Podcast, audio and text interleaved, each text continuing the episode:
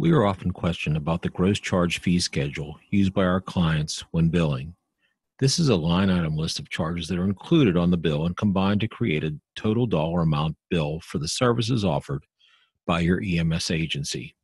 Today, we'll explore understanding ground ambulance charges a bit more on the QMC Board and Collar.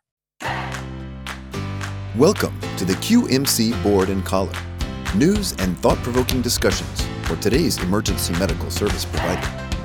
The Board and Collar podcast series is brought to you by QuickMed Claims, a national leader in emergency medical transportation revenue cycle management and reimbursement consulting. Now, your host for today's podcast, QMC's Director of Client Services, Gary Harvat. There are basically three types of charges, and they are base rates, mileage, and the all famous other category. For ground ambulance billing, a base rate typically depicts the level of service provided along with the priority. So, as an EMS agency, depending on the services they provide as licensed or permitted by either the state and or local municipalities they serve, they will most likely include these basic base rates as part of their gross charge fee schedule. ALS or BLS emergency, ALS or BLS non-emergency, ALS 2, or specialty care transport.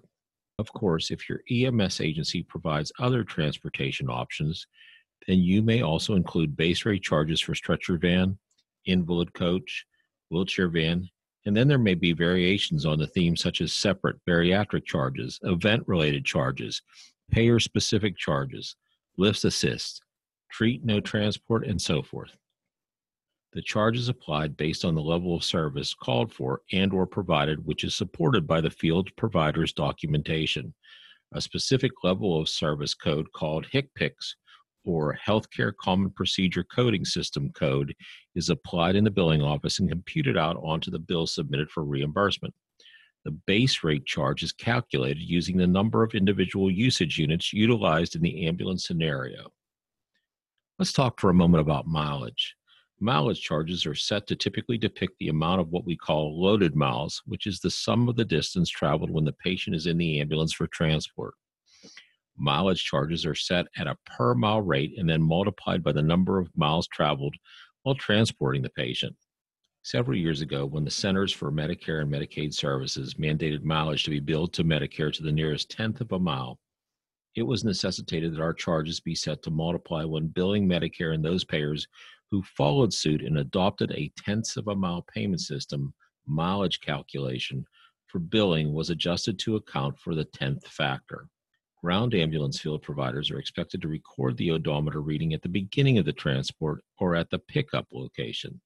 Then, upon arrival at the destination location where the patient has been delivered, the odometer reading value from the ambulance vehicle is once again recorded.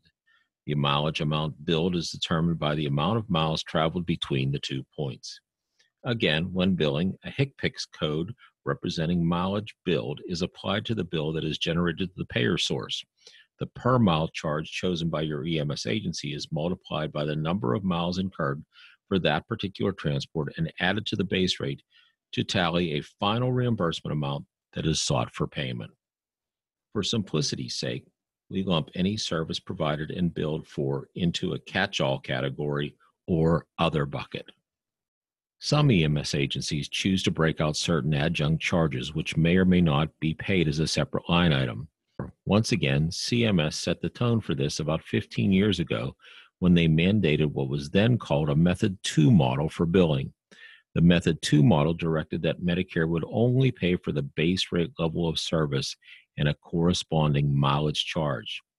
EMS agencies can choose to roll the other charges together to form a hybrid base rate, but no line items other than the base rate and mileage charges would be paid on a claim by Medicare.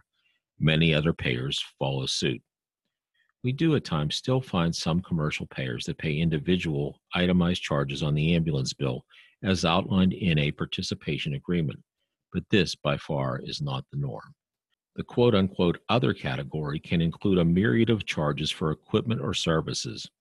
For example, some other charges may represent attempts to collect reimbursement for oxygen, medications, or any number of other additional services or supplies.